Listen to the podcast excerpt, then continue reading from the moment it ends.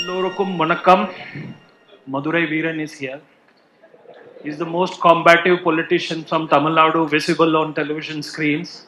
So, in some ways, Omar, he symbolizes the idea of dissent in the economic and financial world. He has been speaking an outspoken uh, critic of the government on fiscal federalism and the methods that they've been adopted, and has espoused the cause of fis- fiscal uh, federalism, I think, most uh, passionately and great lucidity and articulation. So uh, that was really nice to see, and I think students of finance and economics sitting behind should know a little more about you. But today we are discussing the Tamil Nadu model. And uh, I'm an old fan of this model, so we are in some ways uh, in a similar. So in in pre-independence era, I don't know how many students you know, Madras municipality used to give free food to school students. Uh, I think it was the Swatantra Party and uh, Rajaji who used to do it. And then uh, K. Kamraj, as the chief minister, expanded it. And thereafter, in 1983, under MGR, it was universalized in Tamil Nadu. Now, not many people know that two of the largest funded programs in India originated from an idea in Tamil Nadu, and which one of them is the midday meal schemes, which has propelled India's literacy, India's enrollment numbers, and the, the way the government at the center looks at welfare of students. It has brought up, and there are several studies. If students are interested, you should look up World Bank studies on uh, malnutrition, on better education, on enrollment, and others. But this midday meal scheme actually created the room for another idea. Mr. N.T. Ramarao in the neighboring state of Andhra Pradesh introduced the 2 rupees per kilo rice idea, which today is the National Food Security Act, which was passed in 2013. Till recently, people had to pay for their ration, and now they're getting it free. 800 million people in India get free ration, and that's the second one. I'm sure there are other ones. I recall uh, the more interesting ones as the ones that were done for maternal mortality, maternal health, which is again a World Bank recognized program. Uh, but for the youngsters, if Chennai and the area around Chennai is called the Detroit of the South or Detroit of India, it is because Tamil Nadu created the model for the ecosystem of automobiles and automobile giants. Almost 50 to 100 Fortune 500 companies are here. So there is a Tamil Nadu model at play, and we recognize that. I will ask you to speak about the Tamil Nadu model, and maybe we'll have some questions and some questions from the audience. But the one striking thing that I that uh, you must explain is how does Tamil Nadu fund all this?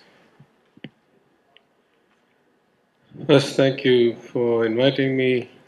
Second, let me just correct a factual error. The free food in Madurai, you know, in Chennai, what was then Madras Corporation was started by the Justice Party Justice Party. in yeah. 1921. Uh, one last caveat I am the establishment. I am a finance minister in a large industrial state, one of the biggest economies in the country. If I am seen as a voice of dissent, something is structurally wrong. But you are, Right, but you are So- seen as the voice so- of dissent in the GST Council. No, I agree. I agree. That means something is structurally wrong because a man who should be riding the establishment train, if I am the one having to point out a lot of things, something must be structurally wrong. So let's leave that for a second. I think the core difference of the Tamil Nadu model, what we call the Dravidian model, or what one would have called the Justice Party model back to the 20s, is a focus on human development in the sense that if you have a stratified society where opportunities for education are restricted to some, where opportunities for employment are restricted to some, by definition, you cannot have a weighted average productive kind of workforce, right? You're, you're keeping people suppressed. Now, we could not have envisioned that 100 years from the first Justice Party government, we would have a global economy and therefore weighted average productivity would be the single best predictor of your competitiveness uh, because you're no longer competing just state to state. Like our greatest competition is Vietnam for the ex-China trade, right? So maybe you should explain that in one line. Yeah. No, I'm saying as people are de-risking China and as they're moving their supply chains and uh, their operations out of China and the financial services companies are moving it out of Hong Kong, then the natural kind of destinations are India at a country level, but within India, Tamil Nadu for various reasons, for the workforce, for the uh, mass of existing companies that already do that, for the connectivity of the of the internet wires, for various reasons. Uh, mostly the workforce availability, Tamil Nadu is a natural destination within India. But when we compete, of course, some of them also come to Kerala, I mean to uh, Telangana or Gujarat or other places. But by far our greatest competition, especially in the manufacturing space, especially in high-end services, is Vietnam. And that's just the way the, you know, the economic model works out. We are at that, we are like a middle-income country. We're about 4,000 US dollars per capita income. We have a very high uh, tertiary education ratio, about 52 percent of our young children of college going age enroll in a college. Almost all of them speak English. Therefore, we have a globally competitive workforce with relatively high skill and relatively low labor costs compared to most kind of advanced destinations.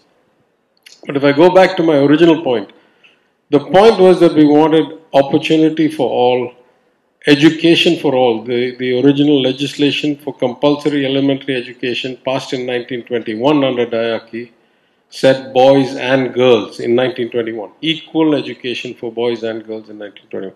So in various ways, um, we did social justice as the core of everything. And in some sense, that's very similar to Singapore.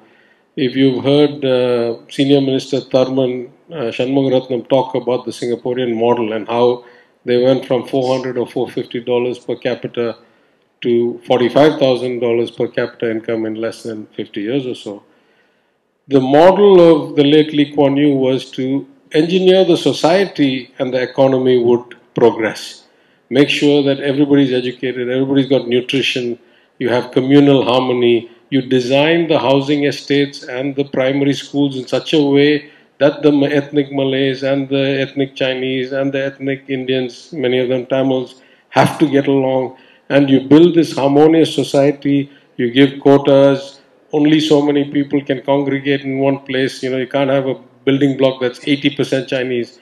And you engineer the society in such a way that the productivity, the opportunity, the investment comes. Now, Singapore had some other advantages geographically, just like Tamil Nadu has some other advantages.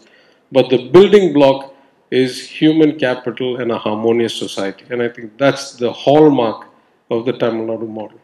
That's the rationale, and that uh, it has been recognized also in terms of the uh, human development indicators and other uh, aspects. But there is also this question that comes up now, and I don't know uh, whether the word is popular here or heard before some of what is being done by in Tamil Nadu or by regional parties has a nomenclature now in Delhi. Uh, some years back, I had done some study about manifestos, and I found that Tamil Nadu even gave goats, uh, promised goats, and gave goats to uh, people. And it led me to sort of examine whether there was any change, and the subsequent animal census showed that the goat population had gone up. Now, that might be a correlation or there might be a coincidence, but I don't know whether there was a causation. But coming to the things that, I mean, the perception is that much of what is done by parties in Tamil Nadu is to buy votes, and that's how welfare is born. And the phrase that is used frequently in Delhi is the Revdi culture or the freebie culture. Do you think the uh, Tamil Nadu welfare model rests on freebie culture, or how would you like to sort of contest that view? As with everything, I'll answer this in about six different layers of depth. So let's start with the first one. The word Revdi and all is yesterday's word, right? It was spoken by somebody at some rally and it caught on. Otherwise, I didn't know, the, I hadn't heard the word Revdi like one year back. So Revdi is not there. Freebie culture, I had heard hundred times before. So let's look at it as that uh, perspective. I think back in 2018 or something, I had given a long exposition. I said, you know, every government everywhere in the world provides something for free to its citizens. Maybe it's free road transport without charging tolls. Maybe it's free education at government schools. Maybe it's free healthcare at government hospitals. So saying freebie culture again is kind of a you know low level IQ thing. It's not it's not sophisticated people shouldn't engage in this. Then you go to the definition which the 15th Finance Commission used where or the terms which then you know then uh, a populist measures, uh, which the then finance minister Thiru Arun Jaitley put in, and I argued in front of the 15th Finance Commission, and now my my now friend Thiru N.K. Singh, who is the chairman of the Finance Commission, would agree. I said, who gets to define what is populist? Do you, as a Finance Commission, get to decide? Do the people get to decide? Is there an economic textbook definition of whether I give five kilos of rice, it's essential food, and I give eight, it's populist? You know, these are all nefarious concepts. Populist is easy to say the word, but how will you categorize a measure as populist or not populist? Then you see political hypocrisy that has no, you know, limits. Uh, The same people who are telling us about Revdi and all in the Himachal Pradesh election, my counterpart and good friend, the Union Finance Minister, published a statement showing the 50 things they promised for free were they to get elected in Himachal Pradesh. They didn't, that's a different story. So is it that when they promise it, it's considered development measures, and if we give it, it's considered freebie? I mean, these are all meaningless. You know, this is just political posture. It- it- Let's go down to the real issue. The real issue is if we provide things for free, some of them will be accretive, they will add more value to society than me spending that money any other way. Some of them will be mixed, they will add some value but also create inflation and create other problems. If you want, I'm happy to give you examples. And some of them will be downright bad. For example, since I have no political angle here, I'll take the cow and goat scheme. Both of them were introduced by our predecessor, late Chief Minister Ms. Jayalalitha.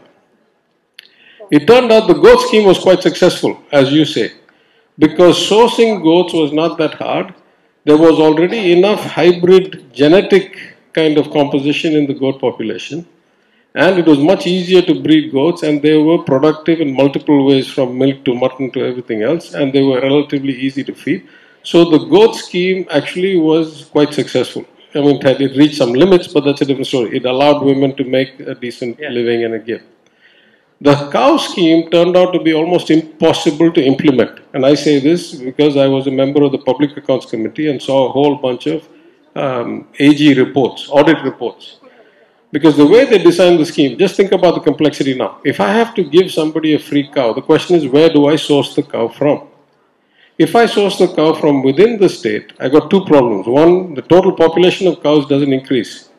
That means I'm just circulating the cows between some buyers and other buyers, and the market's intervening into an efficient, I mean, the government is intervening into an efficient market and will distort it. And I'm going to have genetic inbreeding. So then the logic was that you go and get the cow from outside. The question is who will buy the cow and who will accept the cow as a donation from the government or a benefit from the government. So then they came up with a smart idea. No, no, you should take the beneficiary with you on the trip to Andhra Pradesh or Karnataka or someplace to the mandi, to the cow uh, exchange, you know, the market, and then you should jointly select the cow.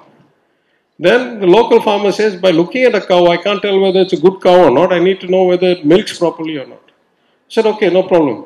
three days average milking, and then you'll decide whether it's a good cow, and then that can be bought and brought back. How many cattle markets do you know where they let you check out a cow for three full days? None. So effectively, the scheme became unimplementable. They just either the beneficiary wouldn't go, or they'd bring some cow back and say, no, no, but now the cow doesn't produce milk, and it became unimplementable, and we stopped doing it. So having an idea is one thing, executing is something else different. Take the MNREGA, right? Take the MNREGA, excluding when you have a pandemic and there's no work and nobody has any income. Under normal circumstances, if we pay people, let's say 200 rupees a day for X number of days a year, and they do some real work, then we are getting a win-win-win. Those people get a subsistence income, the state gets some work done and probably cheaper than giving it to a big contractor and allowing corruption and stuff like that. And the society gets the benefit of the newly built Anganwadi or the, the dike in the river or the you know cleaning of the temple tank or whatever it is. But if you pay people to do nothing, now what you're doing is you are actively creating inflation because what you're doing is in the rural areas you're paying people 200 rupees a day to do nothing. If they do nothing, then the people who do something will ask now for daily wages of 4 or 500 rupees so that they are compensated fairly. Those are the people working on agricultural output. That means the input cost of the rice or the, uh, you know, whatever crop goes up. That means the output crop price goes up. So now what you've effectively done is you've injected money for zero extra productivity and you've increased the liquidity and kept the input cost high and kept the output the same. That is the definition of inflation. You have just created inflation. So these schemes need to be thought of very, very carefully, thoughtfully. Sometimes it's in money, sometimes it's in insurance value. Like if we used to give gold for, even though we didn't start it, I was okay with it because it prevented somebody from having to go and take a loan. And you know, there's no like uh, an unsecured credit in the bank, right? If they take a loan, they're taking it on the street at usurious rates of interest. But the problem was that the previous government, they fell behind by four years. So if the wedding happened today, you'd get your gold four years from now. How is that going to prevent you from taking a loan today? So it became infructuous. It became useless four years from now. We don't even know if they're still married. Where do you place the TV, mobile phone? Uh, I don't think anybody gave mobile phone. Mobile phone we give only to disabled people who need special communication. Right now, the government of Tamil Nadu gives mobiles only to people with disabilities. But the TV we gave at that time, we gave the TV as a principle of social justice. We didn't realize the benefits we were going to get from it. We gave it as a principle of social justice because we went from having one Doordarshan kind of uh, channel to an explosion of cable and uh, few OTTs like we have, but now there's many more. And what would happen in villages is that the poor people would go and stand outside the rich people's windows to watch the TV through the window because they couldn't afford their own TV. So our chief minister, our late leader and late chief minister, Kalaignar, he wanted to make sure that nobody had to go and stand outside somebody's house for two hours, three hours watching TV through the window. And so he said, well, know, they were cheap. They were like 2,000 rupees. They were like a, a small CRT screen.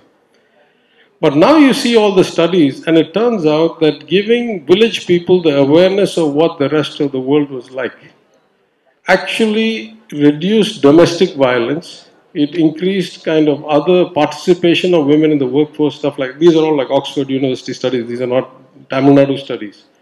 And I can send you the references, but I don't think we envisioned all those secondary benefits when we gave it. We gave it as, and it was like, you know, it was a few hundred crores, right? 2,000 rupees a family for a few families. It was a, relative to the budget, it was an irrelevant amount of money.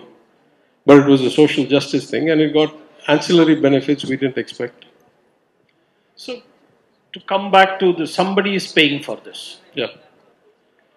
And while the growth is there, this is a good idea, it works. Uh, I don't know how accurate this is because when I first saw this number, I was a little taken aback. The Reserve Bank of India's recent state of state finances report says that all the states put together in India uh, offer subsidies of 3 lakh crore something and Tamil Nadu tops it with 1 lakh crore or something. So I'm a little struck by that number. But is Tamil Nadu the highest in subsidies? Uh, in terms of in, in the non-development expenditure scheme, Tamil Nadu is behind Uttar Pradesh and two other states. But how do you uh, sort of the, the more important question is how do you fund this? Yeah, so I, you know, either you are implying a point in time issue or you're implying a historic issue. So let me just address the historic issue first because I think that's more meaningful. When no, no, of course historical because this is a trend in Tamil Nadu. Yeah, yeah. So that, so that's what I'm saying. So Yeah. then let me put it differently. Yeah. When the FRBM Act was introduced in the Parliament and passed under the late Prime Minister Thiru Vajpayee, uh, and equivalent acts were passed in all the states. At that time, Tamil Nadu's debt to GDP ratio was about 28%, and its interest to revenues ratio was about 21%. percent In 11 years after that, first ADMK government from 3 to 6, then DMK government 6 to 11, then ADMK government 11 to 14, before Ms. Jayalalitha's incarceration in Bangalore. In 11 years, Tamil Nadu's finances improved dramatically. We went from 28% debt to GDP down to 16. We went from 20, 21% interest revenue down to 11. We were the model state. We had fantastic outcomes. No other state improved that much. And all while we were doing what you would consider to be freebies or subsidies or transfers or something. I'm saying basically you have to decide which way your model works. Now I'm saying that we had six or seven years of really bad economic management. I don't say that politically, I was saying it outside. The statistics show that we went back from 16 17% debt to GDP to 26 27 before the pandemic. And then we went back to a really bad uh, interest ratio. And then last year we showed a huge improvement. This show will, will uh, year will show another huge improvement. And we will show such remarkable progress that in two years we would have wiped- out probably 90% of the slide of seven years. That's amazing. We have not in any way changed our philosophy that human development should be at the core of it. For example, my chief minister has announced a program which we funded as a pilot program last year, which we're taking up in greater scope this year, which is a free breakfast program. Now, is that a freebie? Is that revdi? Is that development? In my mind, I couldn't have come up with a single better way to spend those few hundred crores. Because what it does, it makes sure that the kids who go, and this is first starting at elementary school, it makes sure that the kids who go to school go with the right level of nutrition or arrive with the right level of nutrition, it greatly increases their likelihood of learning properly through the course of the day. We are doing it for the corporation school or government school children who are the poorest of the poor. The great feedback we've had is why are you not doing that for the rest of the schools? Because middle class parents, many of them are now two working family parents, and they're saying, I find it hard to feed my children cooked food before they go to school at 7 or 7.30 or 7.45, very early in the morning, right? Now, here's the difference though. When we do the free lunch program, we do it through the traditional way. I don't want to get into it, but I'll just say that more than 50%, in fact, more than 60% of the total cost is labor. And, you know, that, that's not an efficient way of doing it.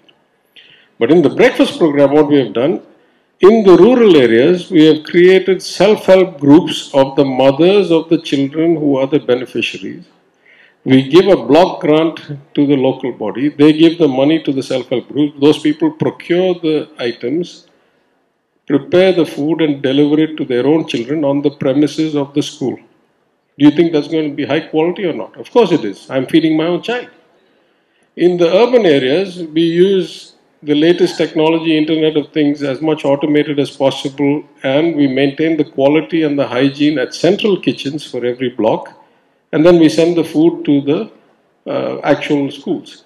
So here, our labor costs are a small fraction of the total, and therefore the program is much more efficient and much more consistent quality with much less leakage and other problems.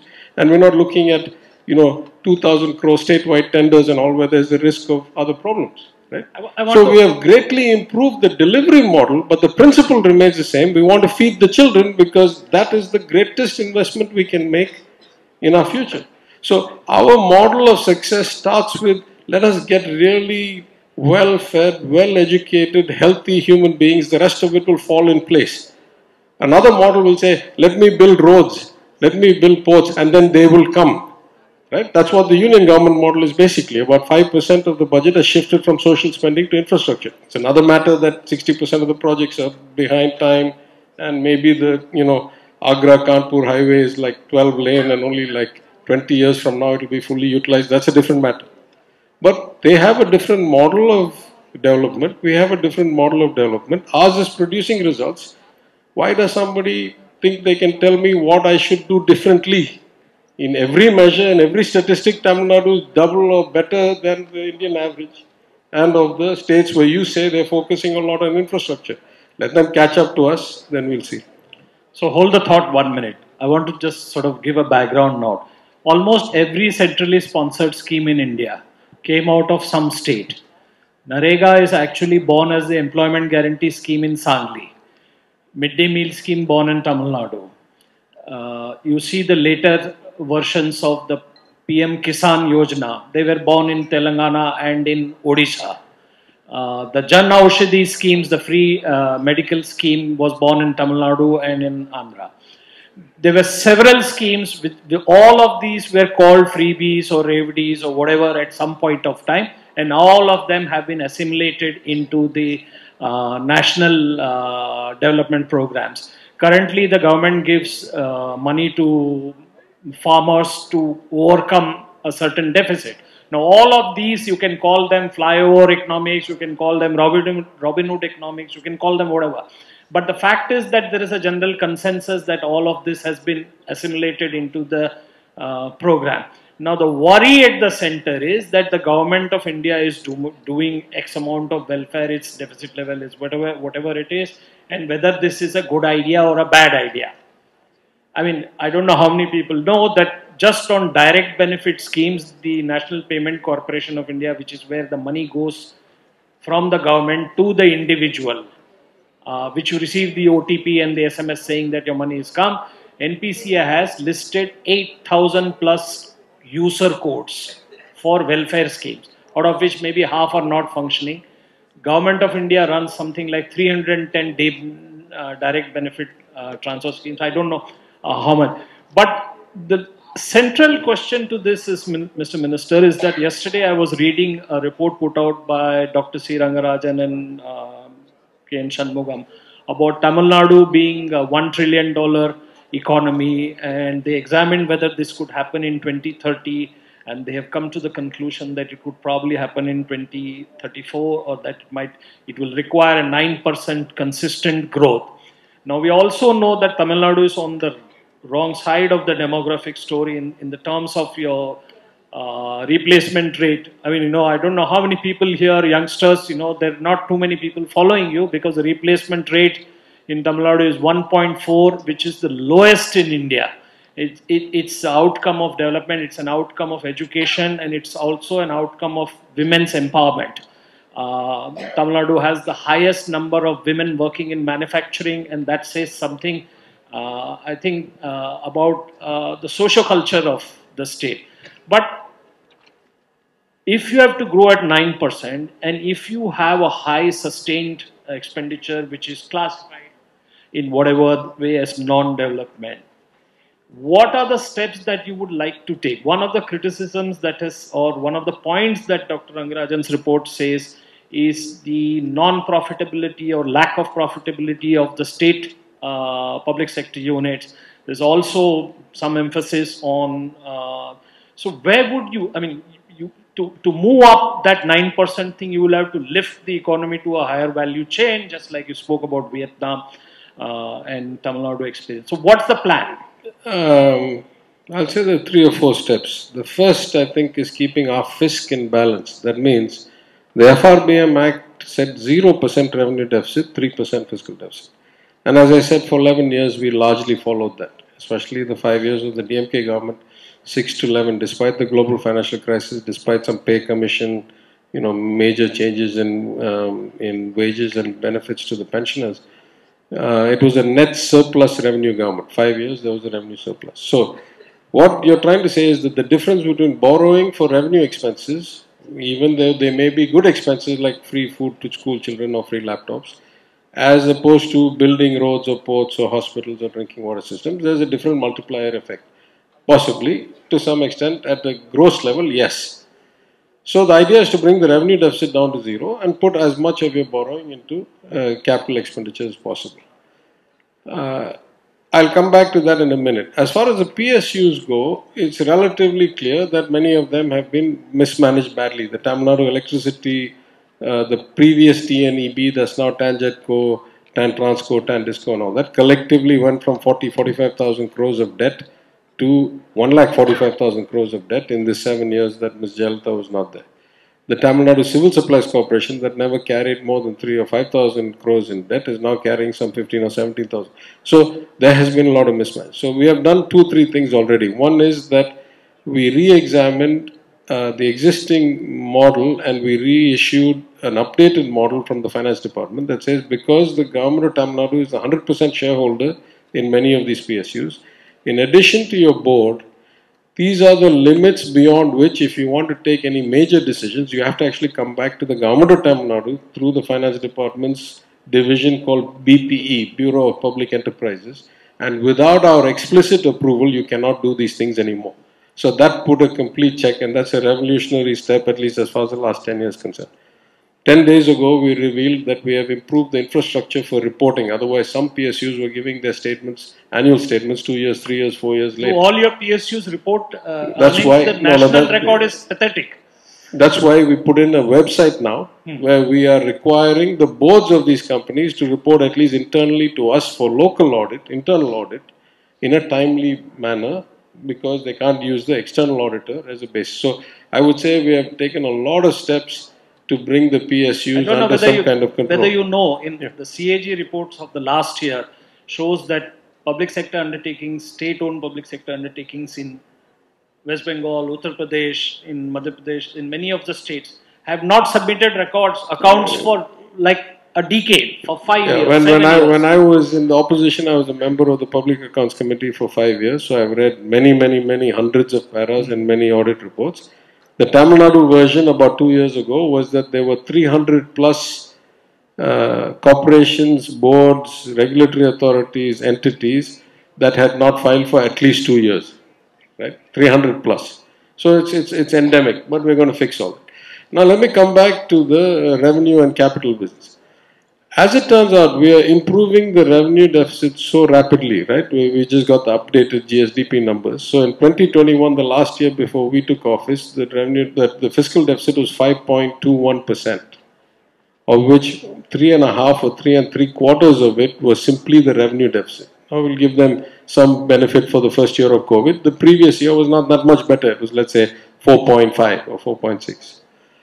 Last year we brought it down to 338 on the old estimate or 357 in the new estimate, but the big difference was that the entire savings was in revenue deficit. So we took the revenue deficit down out of this 3.5 or so to only about 1.8 or something like that.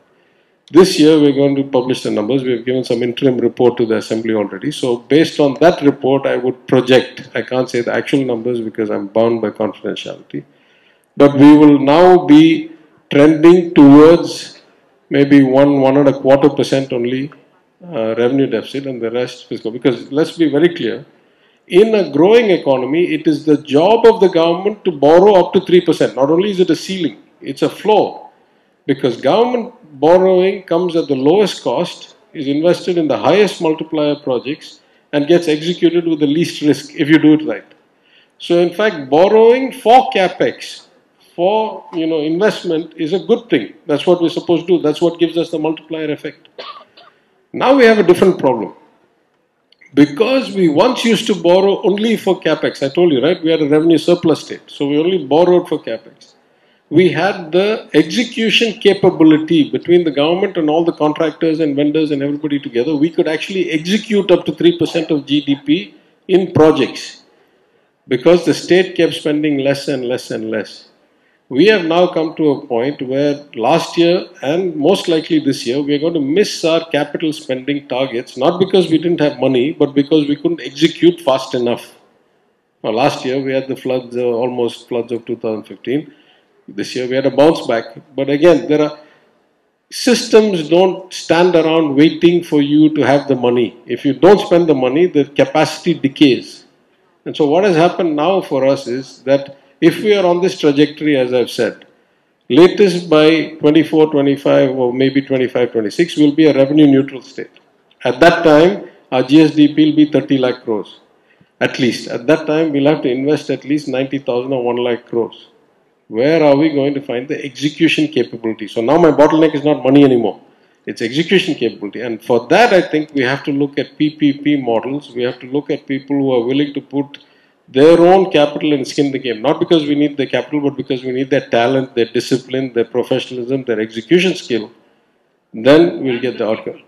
Yeah. And the number of people course, for course, that. the- no, and the engineering expertise, the experience of having done these projects elsewhere in the world, that that kind of people. It's not just the uh, human beings. I mean, it's not just the sheer number of people, but it's the experts that we need. So, just for a layman's understanding, understanding, will Tamil Nadu be able to grow at a fast enough pace to afford this level of spending, or will it be stretching its legs outside the blanket? Again, I tell you, right? The world, I'm a former investment banker, the world is awash with money.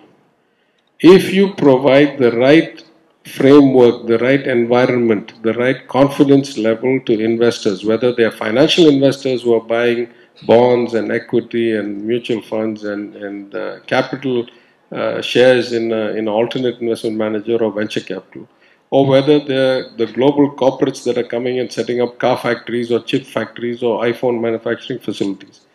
If you provide them the right environment, the right talent pool, reasonable ease of doing business, and reasonable kind of quality of life for the expats and the people, you can get unlimited amounts of investment. There is no shortage at all in the world. It, we are not capital constrained. The one who agrees with me the most on this is Thiru Nitin Gadkari. We were both at a ceremony in Delhi. You know you're a dangerous company. is that we can raise unlimited amounts of money. India is such a shining story in the global environment. You provide the right environment, there is unlimited amount of money. It is the execution skill, it is the framework, it is the environment. These are the things that good governance and good governments can provide.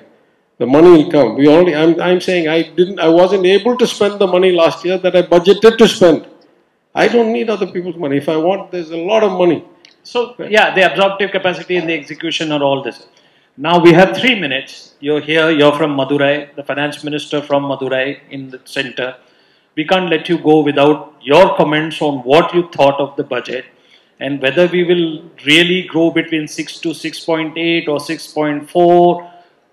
How, how do, I mean, there is a perception that you completely diametrically differ from the the way the government in Delhi thinks about development, growth, economic uh, progress. And you, so one way to express this, how you diametrically differ from the government or don't differ, is to sort of give us an analysis, a quick three-minute analysis of the union budget. Look, I, I have been loath to go on TV, um, both for personal relationships with a lot of the senior officials, the finance minister, the finance secretary, all good uh, personal friends of mine.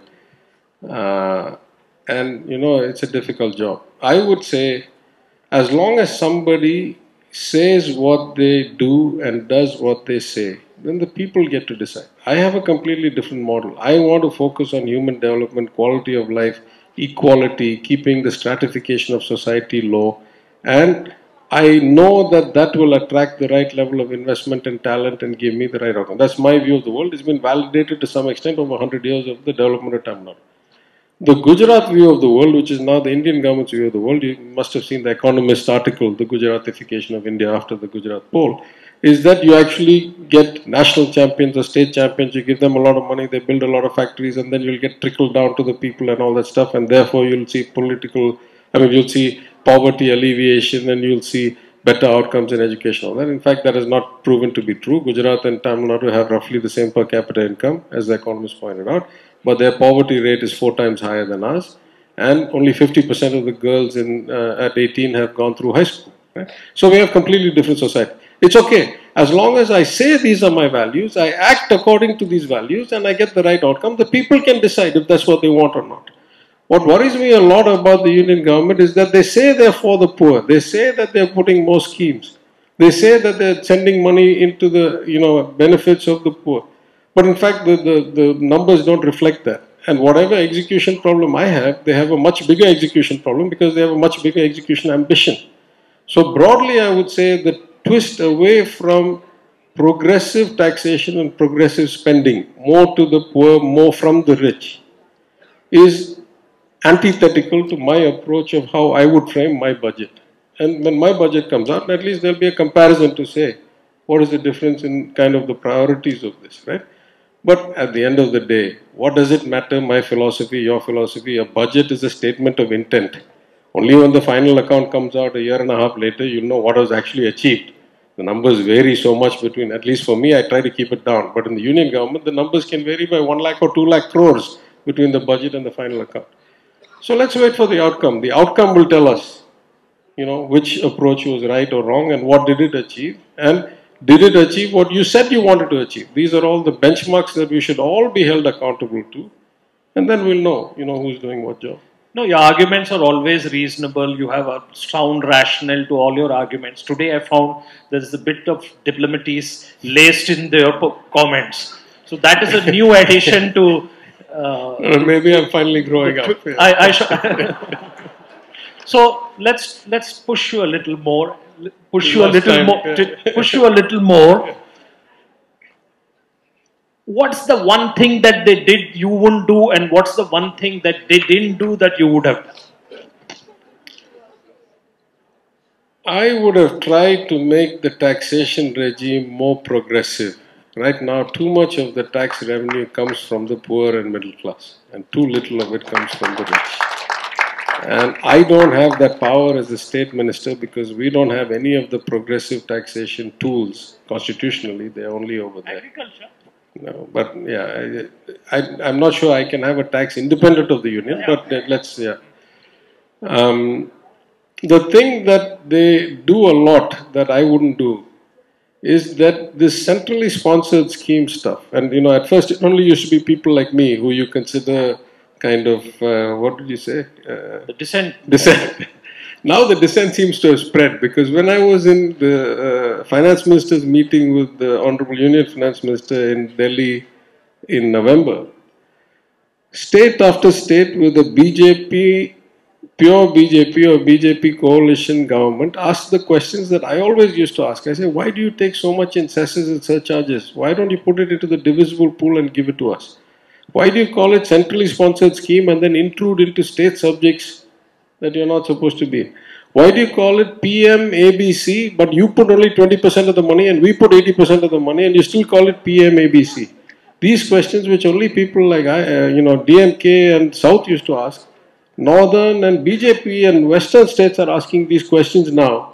So I think this is a healthy sign in a democracy because we can't all be rebellious and dissenters by nature, right?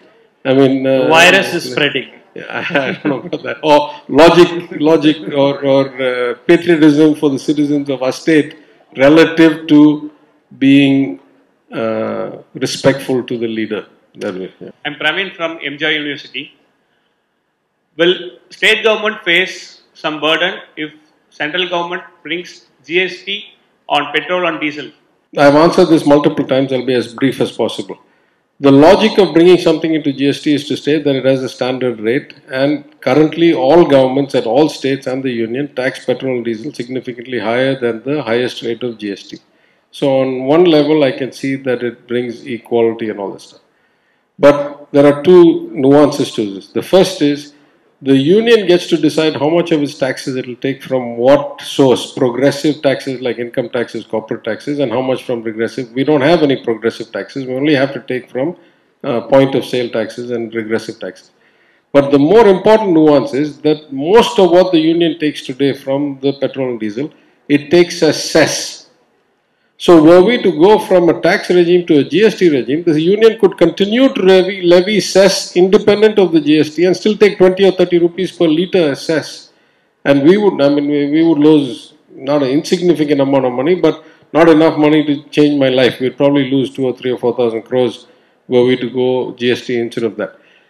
The more philosophical reason why we oppose the union trying to homogenize the few taxes that are left with the states is that at that point we become like municipalities. If we don't get to determine any rate for anything, and the so-called GST Council, which is so-called federal, but the agenda is set by the union government, they have a 33% vote. The minimum required to pass is 75, so they have effective vote uh, veto on everything.